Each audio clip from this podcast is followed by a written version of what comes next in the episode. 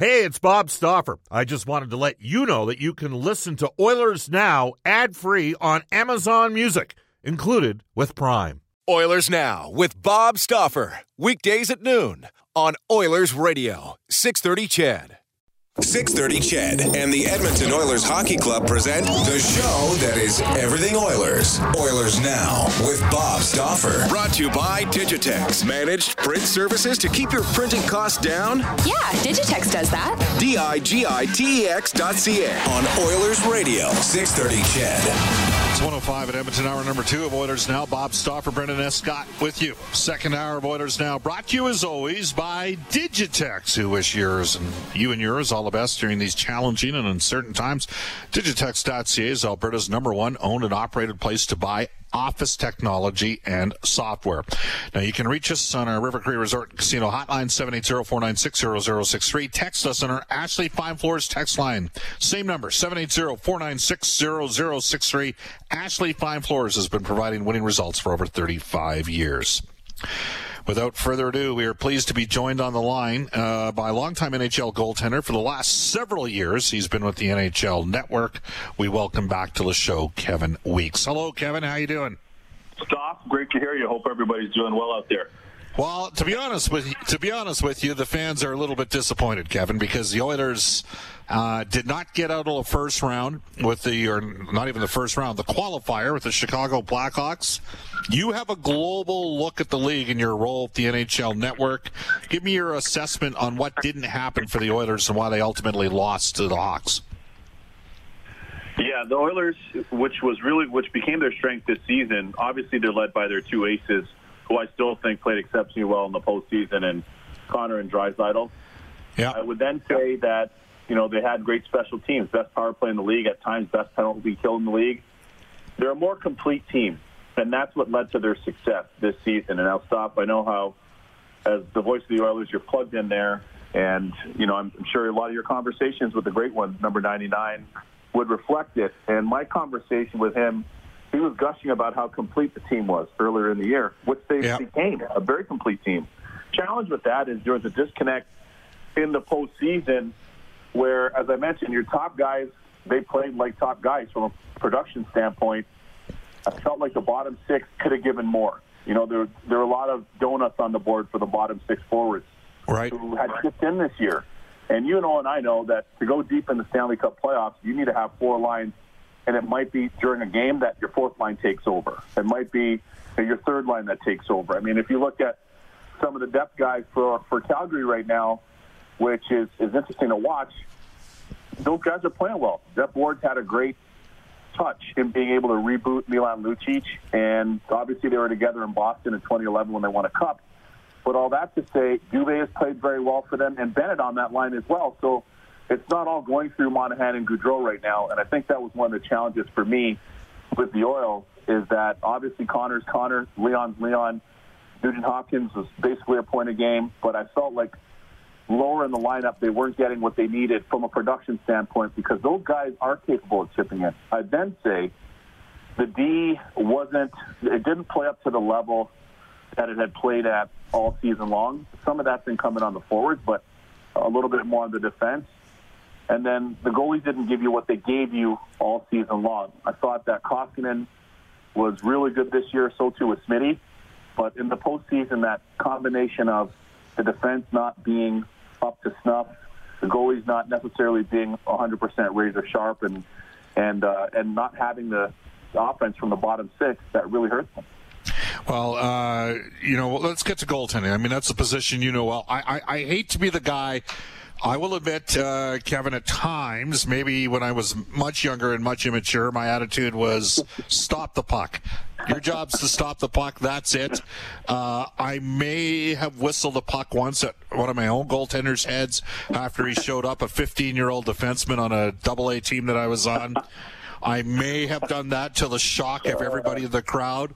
Uh, but we were up 8 2 in the game, so he needed a high hard one to wake him up. Uh, Sure. But you know, I, I love Kosk. You know what? It's funny. I think Koskinen's a serviceable NHL goaltender. I love Smith's competitiveness and the passion. I think Smith and uh, James Neal helped give the Oilers a little bit of juice. I wish Smith. Yes, totally. I wish Smith had altered his game a bit with the. He was, you know, aggressive with puck handling because mm. uh, that goal that he gave up against in game one, I think the Oilers were already unsettled, and that even mm. further that even furthered it. So I don't want to blame the goaltending, but can you come back with the same tandem? With you know you got Koskinen here at four and a half, Mike's a, a UFA. Uh, Mike's going to find a job if he wants to play. Someone's going to bring him in. But Sure. you, if you were if you were Ken Holland, what would you do with the Oilers goaltending situation? I mean, I, I'd certainly be looking at the at the landscape. You know, I'd be looking at the marketplace to see, as you mentioned, Smitty's going to be a UFA. Smitty had a really good season last year in the playoffs. He was absolutely money for Calgary. Had not for them, Colorado would have rinsed them four straight. He was incredible last year, but he does come off the books this year. He'll be a UFA. I, I agree with you. I think Smitty will be able to find an opportunity if he wants to continue playing, and no question about that. And then uh, as far as, as Mikko Koskinen goes, he has two more years on his deal at a relatively decent number at 4.5. Now, keep in mind the cap is flat, but I would be exploring. I would certainly be exploring the marketplace if I was Kenny, simply because I just think, given the fact that it's going to be a flat cap, there could be some opportunities, and there could be some goalies that might become available. Is Matt Murray somebody that you'd be interested in potentially? He's won two cups with Pittsburgh. Tristan Jarry, who you should know well there from Edmonton Yep. for the for the listeners, he's a former Oil King, and he was great out there. So is that a guy that you bring in? He's still at a uh, Matt Murray's still at a relatively cheap number. Maybe that's Jarry's team going forward. Pittsburgh's been pretty public in the fact that they want to cut some money from their payroll and get down to you know say a 70 to 75 million dollar range under cap as opposed to going to the ceiling at 81.5. So that's an option that you look at. Do you also consider maybe contacting Boston to see if they have any appetite, or would they consider moving Tuukka Rask? You know, just as an example, like those are two guys that are out there, and there will be many more. You consider Braden Holtby. I mean, what's Washington's appetite to move Braden Holtby after this year? He's a UFA. You consider bringing him in and, and doing it on a shorter term deal. So I don't think that there's going to be any shortage of potential goalies out there in the marketplace. Of course, it just comes down to cost, acquisition cost. But if I'm the oil, it's something that I'm definitely looking at. If I'm Kenny Holland, I'm certainly considering uh, any of those type potential scenarios. Like Jacob Markstrom, I got to think that Van's going to resign him. He's been so good for them. He's become a, an all-star goalie out there. He was named to the all-star team this year. So that's a consideration, but he also is an unrestricted free agent. So I think the landscape will have a lot of opportunity for the goaltending position for uh, for Kenny and the Oilers if they want. But they have to, at the very least, explore upgrading that for sure. All right, we're joined by Kevin Weeks, longtime NHL goaltender from the NHL Network. So, Kevin, if somebody were to to to reach out to you and say, "Look, we think you can be in man, you know, we think you can manage a team," how reliant would you? How much importance would you place on a goaltending coach? And I'm thinking of a guy like Mitch Korn because you brought up uh, Holtby, and to me, he hasn't looked the same since Korn left. And uh, I'm thinking Lehner, who I think Korn helped resurrect. The player's got to get credit too. So, how important is the goalie coach? And and part two to that, how much do you look at the analytics? Because I know that Matt Murray's uh, you know goals above expected saves was, was a little high this year, whereas conversely, Markstrom, I believe, had the best save percentage on first shots of any goaltender during the course of the season. Like he, you you could beat him on rebounds and stuff, and he played a lot for Vancouver, but he did a terrific job on on first shots. So analytics, goaltending coach, give me your take on that. Yeah, I mean, as far as goalie coaches, appreciate the question. As far as goalie coaches, I mean, if I'm running a team, there's certain things that I would do that I'd keep that I that I wouldn't air here, as far as strategically with with uh, Okay. in terms of how I structure things. But I Yeah. would definitely tell you this: at the top of that priority list, outside of people development, but and then player development would be goaltending. And the way in which that would be structured, there'd be no stone unturned. There would be a, a ton of resources, both in terms of the staffing and you know technical resources, off ice, on ice devices. There'd be a lot of different things that I'd like to, to implement. And I think that goalie coaches, from my experience in the league, playing, they make the world of a difference. And if you have the right goalie coach that understands how to relate to each pupil, each girl or boy, uh, you know, young man, young woman that, that they're working with, if they can relate to them as a person, that's key. And then when they can relate to them as a goalie and not try to force things on them, that's even more important. So let me give you an example to your point. Let's look at Columbus now. My agent Paul Theofanous out of New York here represents Bobrovsky. So we know Bob's has been a really good goalie his entire NHL career since he came in at 20 with Philly. He's you know All Star, two Vezina trophies, but he opted to explore free agency signs in Florida, right? Yep. So look at Columbus now.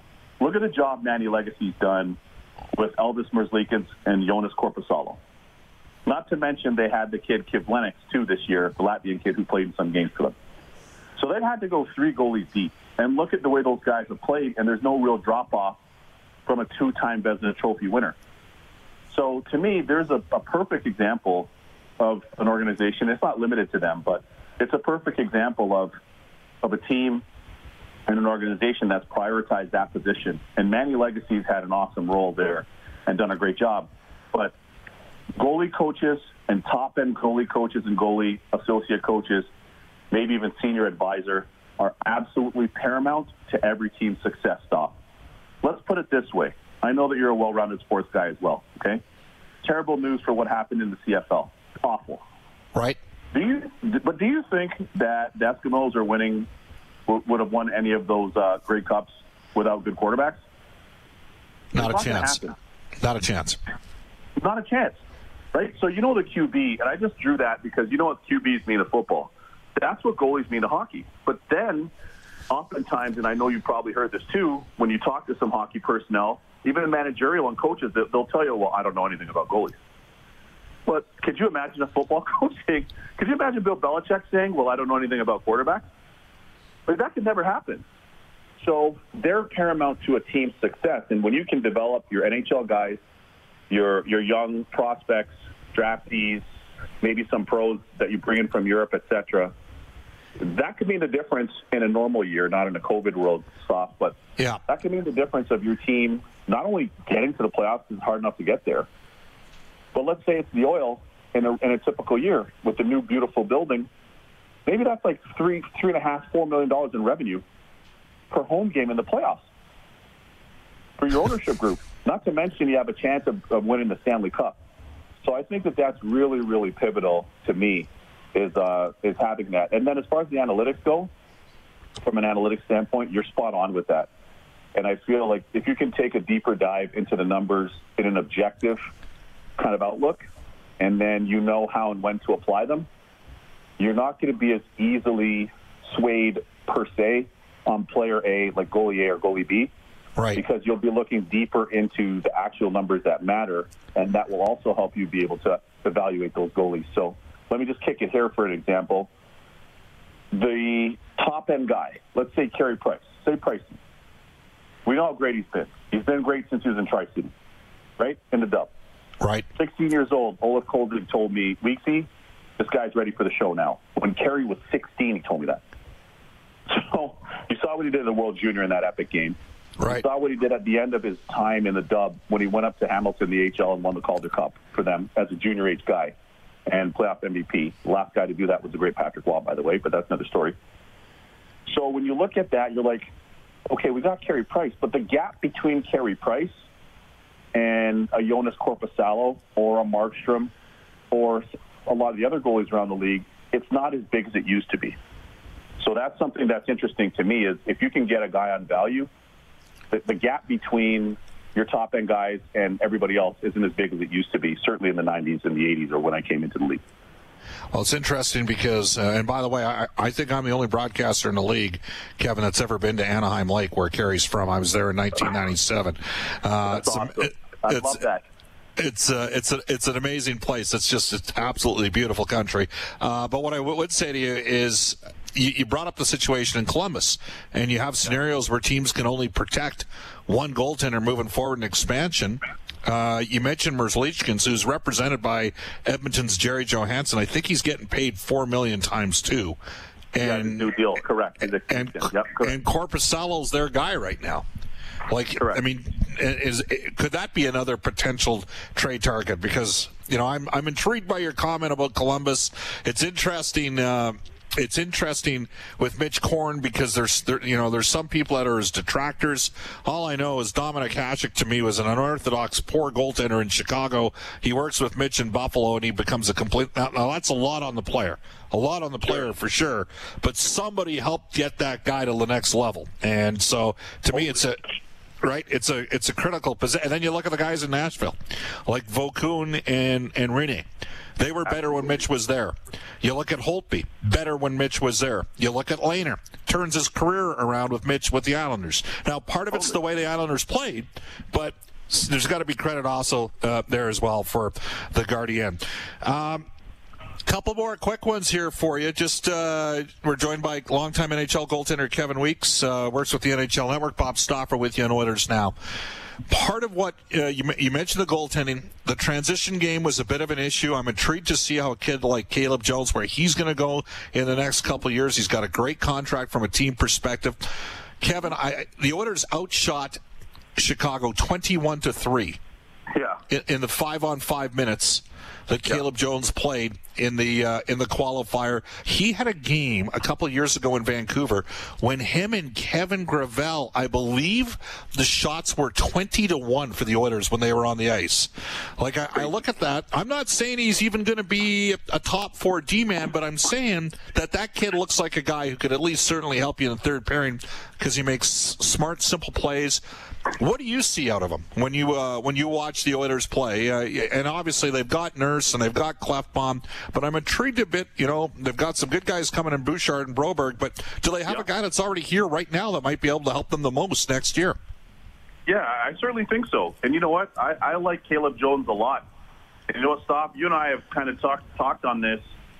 I love Caleb Jones since the World Juniors three three years ago. Three years ago, when Team USA won gold. I, I, I loved him then. I thought he was excellent. And, uh, and remember, he was Charlie McAvoy was on that team as well. Like that was a stacked team, and he wasn't a guy that was hidden. Caleb Jones played big minutes. He was often on the penalty kill, first unit penalty kill.